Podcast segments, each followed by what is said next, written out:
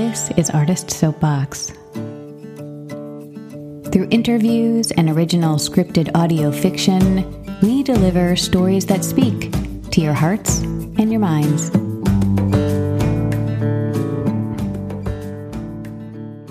Hey, Soapboxers, Juliana here. Today I am thrilled to bring you a talk I got to have with my friend Kayla Cagan. She is the author of Piper Perish and Art Boss from Chronicle Books, two wonderful young adult books. But you know what? Adult adults can read them too, because I have, and I love them. Piper Perish received universal praise and starred reviews from ALA Booklist, as well as being an Amazon bestseller, Barnes & Noble Best Book of the Month, and it made the Indie Next Choice list. So basically, Kayla is kind of a big deal. Kayla also has published comics and essays to assorted collections, including Girl Crush Scene, Womanthology, Unite, and Takeover, stories inspired by the Smiths. She is happily married to screenwriter Josh Cagan, and they live in California.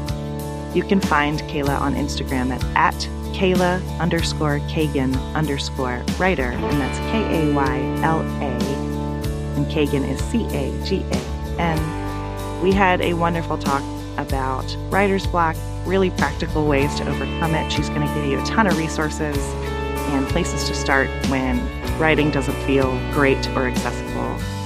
She is just a delight, and I know you will have as good a time listening as I did getting to talk to her. Here's Kayla Cagan.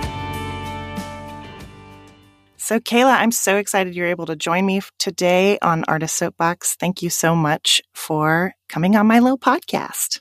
It's a pleasure. I am so excited to be here. This is wonderful. I'm really happy to do this.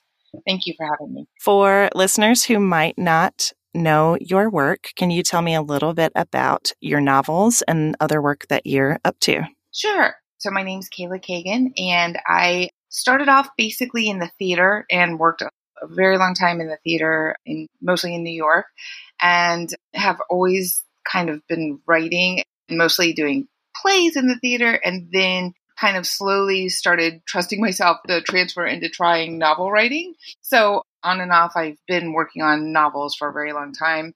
But I, in the last few years, have published two of them through Chronicle Books, and they are for young adults. So they're YA books, but anyone can read them. I always like to say that because some people feel weird shame over reading young younger material. But they're both about a young artist named Piper Perish, who is an artist, an emerging kind of artist.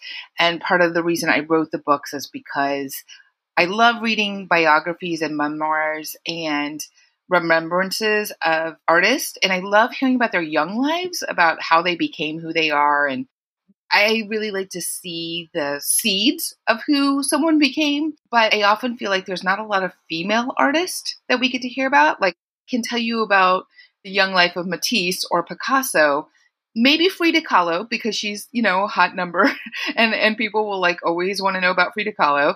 But there's a lot of artists who are out there who aren't, and I kind of was like, what if there was a young teenage girl Picasso right now that nobody knew about? And I started writing kind of this journal of this young girl, and this ended up being a two book situation. And Chronicle Books, who is known for art and were building their YA collection at the time, loved it. And so I started working with them and we published these books and they're written as journals from this young artist point of view. There's lots of illustrations in them because it's supposed to be like an artist sketchbook and what she's going through. And the one thing I really wanted was like, let's find out by the end of these books that she's actually still a really good artist. She's not like a bad artist this whole time we thought she was great. you know, and so one day, you know, who might be fun to write like who is Piper when she's 50? Is she winning a Guggenheim or a MacArthur Genius because of her work, or is she still kind of plodding along but magnificent in what she does?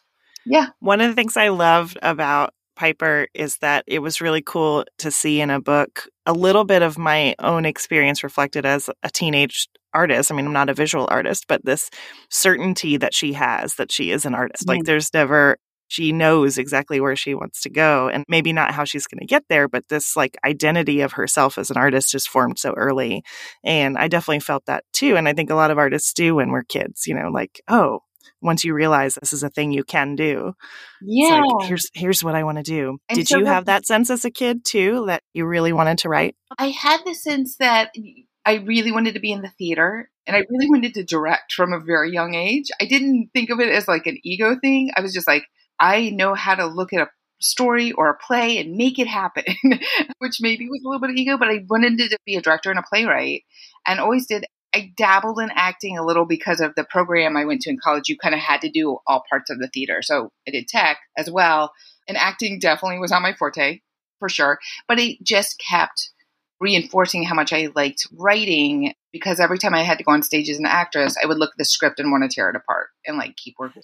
And I mean to check off on Shakespeare, which is like hilarious. Um, like, well, I have some notes for you. Yeah, yeah. Like, let's try this again, Arthur Miller.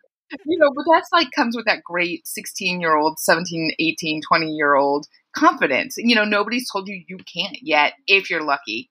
And I had a pretty supportive family. My mom was a ceramicist, and I grew up with a lot of friends in like my high school and middle school, which was magnet. Like I had a lot of artist friends and theater friends. And so I always felt like this was a, a possibility to live this kind of life.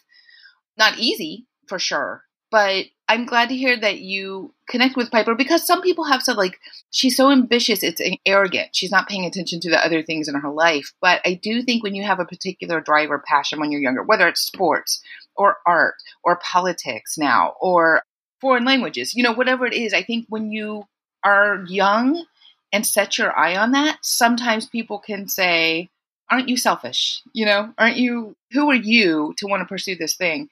And I didn't want her to back away from that. I didn't want her to have the knowledge yet that she had to feel guilty about pursuing her art. So that was I love that. It, you know? Um, yeah. But yeah, I kind of always knew theater and I kind of knew writing. I loved reading books, but I never thought I could write a novel when I was younger. I kind of thought I can write plays and I understood plays and I understood play structure immediately. But like novels are a different beast. So it took me a long time and that can feel a little strange when like you have friends who are doing that work that you're interested in 10 years before you are you know? Mm-hmm. So like in a way they provide a roadmap and they give you a lot of advice and suggestions and feedback and and then in the other way you can feel like i'm so behind. But i don't know if i had been 18 when i started trying to write novels i might not have felt that way. I might have been like no i'm perfect and my books are awesome you know which would have been great. Is there a way that the process of playwriting and novel writing, when you approach the page, like to sit down for a day of work, is there a way that you've noticed that that process feels different or is it similar? 100%. I mean, my husband's a screenwriter and he studied playwriting as well. He and I have both talked about like it's almost math, you know, with plays, it's it's very dialogue based. Everything is visual. You want characters to sound the way the audience to receive them. In novels, you go inside the character in a way, but when you write for a play, the actor gets to do a lot of that work for you if they're a good actor and a good director who's, or, you know, who understand the play you're writing. So when you approach them, we both are very character driven when we write. And so both of us will kind of always get a major character before we necessarily know what the story is or the plot. We may have an idea, you know, and that's something the in the DNA that they share. Like for me, it's both. They're almost always very heavily character driven. I like female protagonists. I younger protagonists for the most part. Though I'm dabbling in older characters these days, and I think also with playwriting, you know, there's a sense that most plays shouldn't be over 90 pages, and that's max. Right. Um, so you've got this like time limit. Yeah, you're working with novels are anywhere 300 to 500 pages. So it's like, it's not sprinting to a marathon, but it's more like a half marathon to a marathon. it's like, you gotta be able to go for the, the long run and also pace yourself. Um, that shares that in both of those. Um, playwriting, you can feel like you've achieved something sooner, but you're also gonna have to rewrite it just as much. So, well, speaking of process, let's get into like my series is talking all about those times when we're not writing as much and maybe we've just finished a big project and so there's there's a little bit of a downtime between creative works. Tell me about a time when like i don't know if you call it writer's block or if you call it a lull or a space or something else but when you have that thing that happens when you're not making as much what is that like for you? What does that feel like? So for a long time I didn't say this about anyone else, but for myself, I didn't really believe in writer's block. I was just like, you're either writing or not. But that doesn't mean you're blocked from writing when you're not writing because you're living and every experience can become like it's Nora Ephron who says everything is copy. And I'm like, well, yeah, you know, you got to be careful. But at the same time, stories are everywhere, and if you're alive and you're and you're thinking and living as a writer, things are still in, kind of stimulating your brain to keep writing. But last summer, 2021, so the, yeah, last summer, 2021, I, or maybe it was late 2020, I had turned in a project, a novel that I had been working on, and I suddenly had this feeling. I had turned it into my agent, and I had had this feeling that I wasn't sure what I was going to write next. And I was nervous about it. Usually, the first week that I turn in a project after I turn it in, that first week I feel great. I almost feel like I'm on staycation, you know, like I'm like, oh, whew, I am done. I am magnificent. I will never have to rewrite again, which is always BS. You know, you always have to do more. And I am no exception at all to that. So the first week I'm usually good. And by the middle of the second week I get itchy. I'm like, I gotta do something, I gotta write. So this came up and I started struggling bad for maybe the first time in my life where it's like, I don't know what idea I want to do. I don't know if this thing is gonna sell. I don't know how to go forward. And not only was all of that happening because it felt like a first time to me, I really didn't know if that was the end. I was kind of like, hmm. oh my God, I don't know if I'm getting out of this space of not being able to create something again. This went on for almost eight weeks. And so I have a text thread. I highly believe in having creative text thread friends. And I was reaching out to them, not in the beginning, but by about midway through when it was feeling really bad. And I was like, I don't know how I'm going to get through this. I don't think I'm ever going to have an idea again. I don't trust myself to have an idea again. And I don't know if my agent trusts me to have an idea again. Like, I don't know what to do. And all of them kept saying, "You you just turn something in. Rest. Rest your brain. This is not about productivity. This is about creativity." Okay, well that's easier said than done because right because it still feels bad. it still feels bad, and it's not solving the issue at hand, which is will I create something again? The other part of it being I got real caught up and heard the messaging that was happening during the pandemic, which was you know, Shakespeare wrote King Lear during the plague. like, okay, so I don't think I'm going to write King Lear or maybe King Beer, hand me a beer and we'll talk. but there's nothing that I'm going to achieve like that. But in my head, I was like, I do have free time right now. I do have this, and I'm not sick and I'm not in first responder. So I have no excuse. And hmm. that's a humongous guilt to put on yourself to produce something. It doesn't make any sense. If somebody else said that to me, I'd be like, yeah, that's that's not what you do. Right. Yeah. There, it's the pressure that we put on ourselves compared to what we would say to an Absolutely. artist friend of ours. Yeah. It's totally different. Oh, yeah. Oh, 100%. Because, you know, you can talk the talk to your friends. And then when you have to walk the walk yourself, you're like, oh, you know what? This is hard. this is really hard to be in it. So I would journal. I took a lot of walks doing that. I cried. I literally was grasping at ideas like maybe I could write about this. I could write about this. These were things literally I could hear myself saying them and being like, "You're never going to write about that. You don't care about it." You know. And I, I always ask people like when I've taught writing workshops and and do trainings, I always ask people when they say like, "Well, I want to write a book," and I always say, "Okay, what about?" And they're like, "Well, I don't know." I always think once you have your why, like I know why I want to write this, and I know you know I want to tackle it, but I don't know how to write. That's fine. We can work with why, but if you don't have any idea and you're just like, I want to do this, like it's like me telling you, I want to write a song. What do you want to write a song about? I don't know. right. It's not helpful. Right. Yeah. So, like, what kind of music do you like? Like, where's the starting point? There's got to be something. Ideas. Yeah. It's really hard, you know? You're like, what genre do you like to read? I don't read. Okay. All right. That's an mm. interesting flip side to, I think, common problem that maybe you have also experienced where we we work in art forms that people think are easier than they are. Oh my gosh. To yeah. do. And like ideally if you're doing it right, it does seem easy because the reading yeah. of it is an easy experience or the listening to it is an easy experience.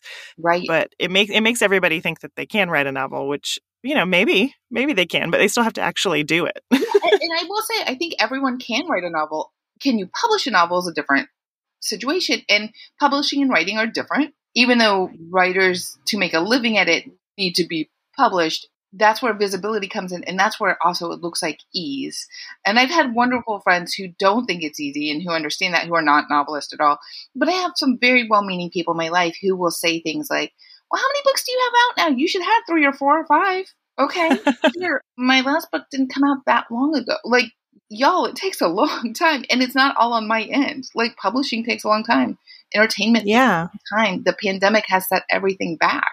Yeah. And talk a little bit about that process of the creative process of like writing the novel and drafting it and then then there's edits what is the timeline from when you're sitting down and getting your let's say when you finish your first draft to when the book actually comes out okay so for everyone it might be a little bit different and it also depends if you already have a contract and you're on deadline for a book. Because if you're on a contract and deadline and even though deadlines can usually be pushed a little bit and there's a little navigation room that helps most writers most writers need boundaries and deadlines it just helps us feel like we are trusted to do this thing and we can't have so much room for self-doubt and fear and we just have to kind of tackle it and then make it messy and then make it better. But I'll give you an example what I know, which was uh, for me, I'm a slow writer and I'm a slow reader. I'm not somebody who can work eight hours a day at a desk. I can work two to four hours well, and that's by four hours, I'm kind of tanked mm-hmm. creatively. So with my first book, I wrote it timed myself and I wrote 30 minutes a day. And it took me a year to just write that draft. And during that time, I had a writing group. So every week we meet and we would exchange pages and we had very select questions that we would ask each other. And this was pre pandemic. And, and so I would say, like, I need to know about the pacing in this in these pages, or what do you think about the character development here, or do you believe this, blah, blah, blah. So between notes, I'd get from them, rewriting some things as I went along, and then plowing through to keep writing this draft. It took about a year and a half for me to draft it. And at that point, I didn't have an agent. So then I had to query with it, meaning send out letters to find an agent because that's the only way editors at the traditional publishers will look at it. That took about a month and I did I got really lucky. I found an agent I really liked and she liked my work and so she gave me some feedback. I had another 2 or 3 months that I need to work on notes from her before we could send it out to editors. Then the editors was very lucky and I, I had several offers on the book. And so I had to go through a, a, very fun and exciting thing of talking to a bunch of editors to see who was the best fit for me. And that was great. Awesome. And then, yeah, that was super awesome. And then, so I learned a lot about publishing after this. So I, I went with an editor I liked and a publisher I liked, which was Chronicle.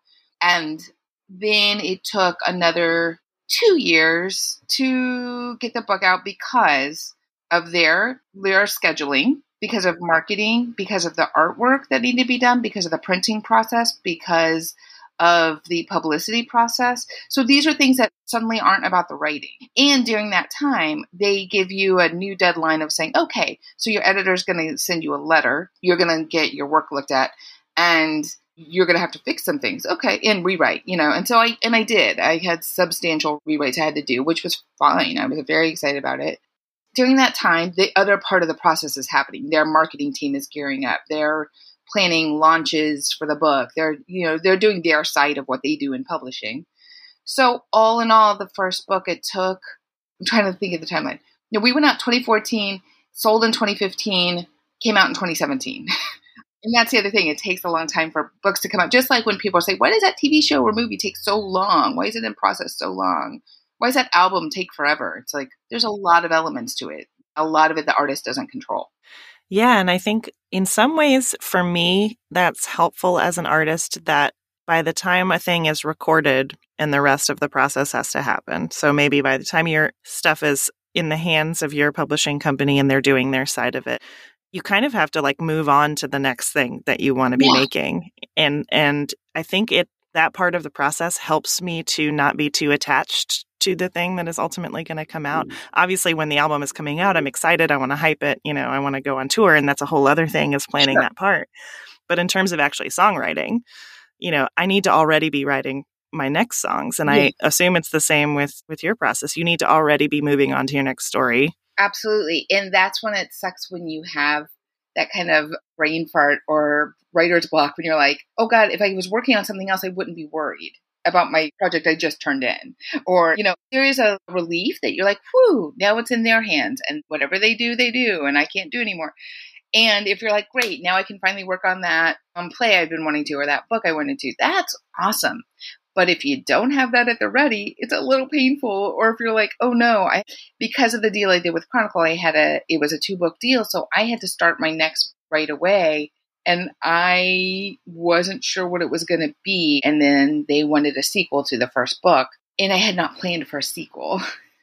so it did give me a lot to like concentrate on, which I was thankful for. And I was happy to see the sequel, but I was surprised. And so that distracted me a little bit, probably from having a, another or a first bout of writer's block. But um, yeah, I love the ability to go, okay, so that's over. Give yourself a little bit of a, maybe a week break and then start on something new when you're when you're able. Yeah. I heard you mention that you had a writers group that you worked with and you've got this text thread of writer support buddies. I think that's a great idea to have just other artists to turn to who understand the process and understand what's going on what are some other ways that you think that you started to come out of that period of block and what helps? What helped you? The thread helps and the writers group helped. Honestly, I I'm kind of a geek and nerd in this way. Like if there's a seminar of a writer I like or she she or he or they are doing a book interview somewhere because they're promoting their own books or whatever, I watched a lot of them online, like especially last year when I was in my writer's block. Part of me, it was a desperate grab to like maybe they'll inspire me to keep going, maybe through the magic words that will rekindle my love affair with trying to make things. But like, there's a great bookstore out of DC, which I've never been to, but it's called Loyalty Bookstore, and they host book events all the time that are online and streaming. You don't have to purchase anything. I usually buy the author's book because it, it also helps the bookstore but like I would watch those for inspiration. I would watch YouTube. I, there's a studio called Jacob Krueger Studio in New York. They're a screenwriting studio, but they also do other kind of writing stuff. And every Thursday they host a free happy hour online where you join a bunch of writers and they give you writing prompts and you do it for an hour. And I did that a couple of times and it was actually really fun. You don't have to be writing. sounds so fun. Yeah, it's super. I highly recommended it. I have nothing to do with it. I don't make a commission or anything like that on it. But I, the person who leads that studio, his name's Jacob Krueger. He also has a YouTube podcast, and a lot of it does have to do specifically with screenwriting. But there are nuggets that ring true for other genres and art forms and and different writing styles. So I get a lot from that, and I read a lot because reading is to me the other hand in writing. Like you have to be constantly seeing how things are done. And I love reading, so like you know, a win win. I also tried very hard to keep other art forms in my life. Like I'd watch movies. Um, during the pandemic, I, I have a membership that got rolled over because of the pandemic to a museum here. Once a month on Monday nights, they would do a membership night and they'd let like 10 people in at a time. So on Monday nights, when I felt like it was safer during the pandemic, I would go to the museum and just walk and look at anything that could kind of take me out of the daily news and the daily grind of being scared of my writer's block. Mm-hmm. I walked a lot and I listened to a lot of podcasts and I love the podcasts I listen to because weirdly I started to feel like, oh, these are my friends. like, oh, yeah, totally. You know, they give me the best advice. And they do, some of them do, and some of them I'm always like, I don't think so, but oh well, I'm not going to be on your show, so who cares? There are moments of struggle for sure, you know, and because I don't necessarily want to air when I'm having a hard time on social media, not because I think everyone has to have like a perfect profile or be super happy, but I sometimes don't need unsolicited advice. I'm sure you've had that happen to you too. And I didn't need kind of anyone else giving me a pity party. Like it was a pity party for one in a way. So it was like I want to hear everything and I want to I want everything to come towards me, but I don't want to like be vulnerable enough to just tell everyone this sucks and now I have to hear everyone feel sorry for me. Does that make sense? Totally. Mm-hmm. Absolutely. Mm-hmm. And I think just disconnecting from social media during a time like that is a great idea anyway, as yeah. much as you can. Yeah. Uh, because there's also the other part of it, which is everybody is posting about their work and all the stuff that they're doing, which mm-hmm. normally I'm all of my friends' biggest cheerleader. Same. But if I'm really in a stuck place and I see all that stuff, I'm like, oh gosh, like it just makes me feel worse that I'm not making stuff sometimes. Oh, and, oh, yeah. you know, I think it's totally okay to be like, I am not looking at this. I'm not going to mm-hmm. look at mm-hmm. the news. I'm going to go outside and touch grass, as the kids say. Oh, yeah. Walk around outside. Yeah. It's a really nice thing. There were a couple of days this year where I took a, like a 45 minute drive and went to the beach. I'm not a big beach person, but I was like, I need to see the water. I need mm-hmm. to maybe get my feet in the sand and just disconnect and not then report on Instagram that I went to the beach. like, you know, and the, I will say the other thing is just this week, I saw a friend in real life and another friend read over our manuscript I'm working on right now. When I saw my friend in real life, she had read part of the manuscript I'm working on right now. And she is an actress and a producer and, and she's not a writer really, but she's very good at examining work. She's got a great critical eye. And she was like, you know, there were a couple scenes where I thought the tension could be higher and, and she gave me a couple suggestions. And I felt myself, instead of being defensive at all, I was like, oh yeah, like I wanted to give her a high five, like I was brain, like I was like, yes, and then this could happen and that could happen. And she's like, yeah, and that and that and that. And I realized just how much the pandemic had not only made me feel isolated, but like that's where I thrive when it's a group of other creators and we're bouncing stuff off each other. And it's not about ownership and it's not about, will this help it sell? It was genuinely getting excited about me taking the work seriously, you know, and finding the points where it could be sharper or funnier or whatever. And I felt so relieved. And then when a friend of mine looked over and gave me some notes, she and I talked, and I was like, this is exactly what I needed. This is what I have missed during the pandemic because I used to meet with friends in, at the library or the coffee shop, or one of us would go to each other's homes and we would hash out ideas and brainstorm and laugh and commiserate. And that has been part of it that I don't think I realized how much that felt taken away from me. So when you're dealing with writer's block, just going back to that, it's like, oh, you feel extra alone and extra isolated, especially if everyone online is showing their daily achievements of their word yeah. or their song eh, or their latest album or their newest painting or their biggest book deal. It's like, oh my God, I'm only seeing achievements. I don't know. I need to talk to people who are in the struggle. And it was really great and a great reminder to me like, no wonder this has felt a little harder than usual lately, which sounds really naive. But I thought I'd be a person who's like, I don't think I was gonna like struggle as much on the day to day through the pandemic with my creativity as I did. Yeah. yeah. I think it hit me later than mm-hmm. it hit some other people. And so there was a point in time when I was like, oh, yeah, I think I've gotten through this unscathed, you know? and, then, yeah. and then it was like winter 2020, it really slammed into me. oh, record scratch. They're like, yeah, it was really, I had definitely had my ups and downs during the pandemic as a whole and, a, and in general because of the state of the world and, the, and how much misery there is. However, on a personal creative level, I was like, I'm doing, I get to go to my, sit at my desk every day and do what I want to do. I can't complain mm-hmm. until I could con- complain. And I was like, oh no, this is hard too. And I'm alone. And I heard on this other podcast called Big Magic, which is very woo woo, but there is some good stuff in there. Liz Gilbert? Yes. Yeah.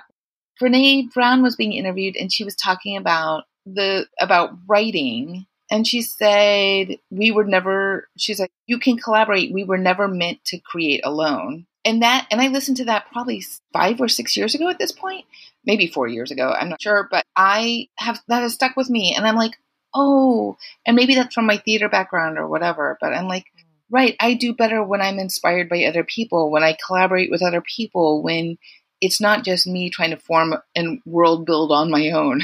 Which is why I love working with an editor. It's why I love working alongside other writers when we're all doing stuff and there's a moment when we all turn and like, can I toss out an idea and hear your feedback on it?